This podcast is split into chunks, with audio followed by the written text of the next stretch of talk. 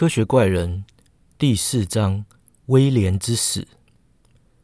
伊丽莎白的来信给亲爱的维特·法兰肯斯坦。我难以形容我们有多担心你的健康。你已经很久没有亲手写信，我们都猜想你病得很重。舅舅以为你命在旦夕，忍不住要赶往英格尔斯塔特。可勒瓦一直来信说你没事。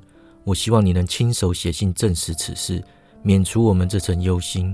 我们就会成为全世界最快乐的人。你父亲身体很好，仿佛比去年夏天年轻十岁。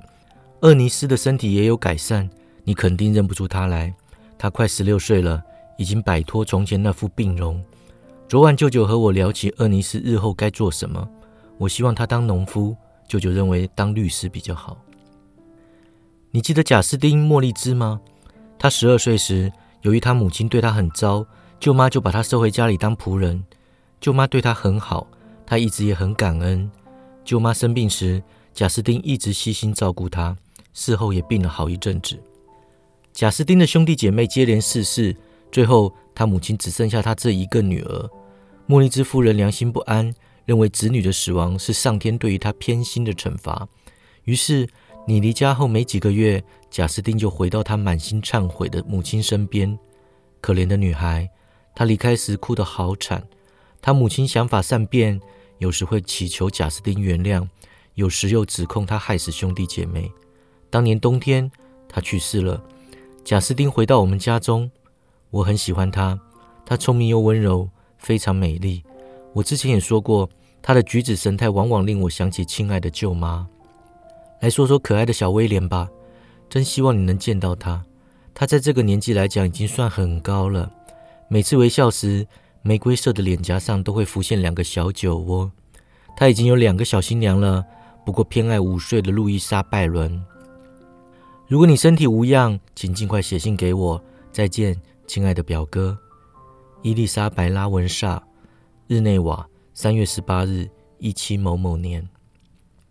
我立刻回信，写到精疲力竭。我的身体持续康复，两周后终于能够下床。我带可乐瓦参观校园，拜访教授。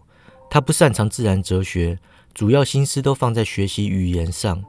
我对从前的研究心生厌恶，很高兴能陪我的朋友一起探索东方的语言和文化。夏天过去，冬季到来。尽管我急着返乡，但却又不愿把朋友留在陌生的环境里。来年五月，亨利提议来场道别旅游，我们玩得十分尽兴，心情大好。回到宿舍时，我收到了父亲的来信。亲爱的维特，我必须告诉你一个可怕的消息：威廉去世了。那可爱的孩子，他的笑容总是温暖我的心窝，那么的温柔，那么的开朗。维特，他是被谋杀的。上周四，我们一家人去普兰帕莱斯散步，威廉跟厄尼斯玩捉迷藏，结果就找不到他。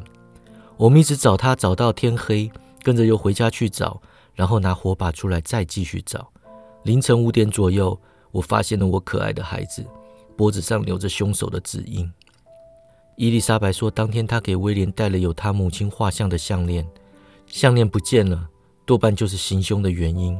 我们不知道凶手是谁，但我们一定会找到他的，尽管这么做也换不回我亲爱的威廉。回家，亲爱的维特。只有你能安慰伊丽莎白，她成天以泪洗面，认定是自己害死威廉的。回家吧，维特，回到哀悼的家里，我亲爱的朋友，为深爱你的人提供慰藉。爱你却伤心的父亲，阿冯斯·法兰肯斯坦，日内瓦，五月十二日，一七某某年。我和亨利立刻启程赶回日内瓦，旅程中都在哀伤和恐惧中度过。我们在某日天黑后抵达日内瓦市郊。由于城门已关，我被迫在城东半里格外的村庄过夜。我辗转难眠，决定去可怜的威廉惨死处看看。我划船渡湖，前往普兰帕莱斯。布朗克山顶隐隐传来闪电，呈现出其美丽的轮廓。我上岸后，爬上小山丘，观察风暴的进展。风暴持续进逼，天空乌云密布。斗大的雨滴缓缓落下，雨势越来越大，闪电照亮湖面，宛如大片火海。接着有一瞬间，四周陷入漆黑，直到眼睛在电光闪耀下恢复。我一边欣赏美丽又恐怖的风暴，一边快步前进。天上这场高贵的战斗令我精神大振。我大声吼道：“威廉，亲爱的天使，这是你的葬礼，你的挽歌。”说这话时，我在黑暗中看见一条身影站在附近一片树林里。我没有看错，闪电将那条人影照得清清楚楚的。高大的身躯，畸形的外表，远比人类恐怖。让我一眼认出他，就是我曾经赋予生命的肮脏恶魔。他在这里做什么？难道我弟弟是他杀的吗？这个想法一浮现，我立刻认定那是事实。没人能动手杀害那么可爱的小孩，人一定是他杀的。我考虑去追他，但肯定徒劳无功，因为下一道闪电击落时，他早已去得远了。没多久便抵达山峰，消失得无影无踪。我呆立原地，动弹不得。雷电止歇，但大雨依旧。我开始回想起努力忘记的过去。他获得生命将近两年，这是他第一次犯罪吗？天啊！我创造了一个享受屠杀与苦难的邪恶怪物。我弟弟是他杀的吗？天亮后，我进城赶往父亲家中。我本想告诉大家我知道凶手是谁，召集人马展开追捕。但我无法交代事情的来龙去脉。再说，有谁追得上他？有谁能逮捕他？我决定不提此事。但想不到回家时，我弟弟厄尼斯却告诉我说，凶手已经抓到了，竟然就是我们家的仆人贾斯汀·莫利兹。威廉去世当日，贾斯汀请病假。几天后，其他仆人在他命案当天穿的衣服口袋里找到我母亲的照片，也就是众人认定的杀人动机。仆人没有通知家人，直接去找行政官。于是贾斯汀遭到逮捕，预定今日审判。我说：“你们全弄错了，我知道凶手是谁，贾斯汀是无辜的。我打从心里认定贾斯汀绝非凶手，所以我不认为那些间接证据能够定他的罪。”我们会和伊丽莎白一起赶去法庭。审判开始，证人上台。案发当晚，贾斯汀彻夜未归。天快亮时。距离案发现场不远处的市集中，有人看见他出没。对方问他在那里做什么，但他神色奇特，回答的语焉不详。他约莫八点回到家，自称是出门找孩子的。看见尸体时，他大受打击，待在床上好几天。接着，他们拿出在他口袋里找到的画像。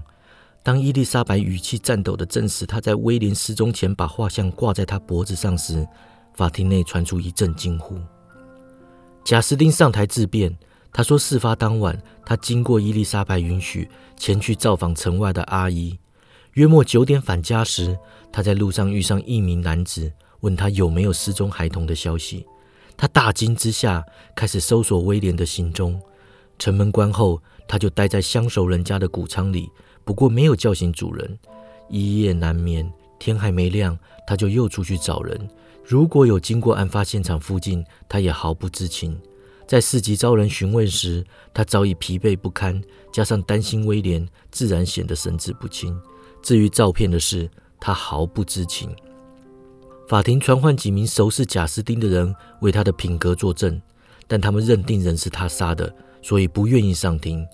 结果只有伊丽莎白出面担保贾斯汀的品格，群众为他的言语深深打动。但却只有坐视贾斯汀不知感恩的罪名。我相信他，肯定他无辜。会不会是那头恶魔杀害我弟弟后，又拿画像嫁祸贾斯汀？看到法官的表情，显然认定被告有罪后，我满心痛苦，冲出法庭。被告的苦难不能与我相提并论，至少他是无辜的，我却深受悔恨的獠牙自咬，说什么也不肯松口。待续。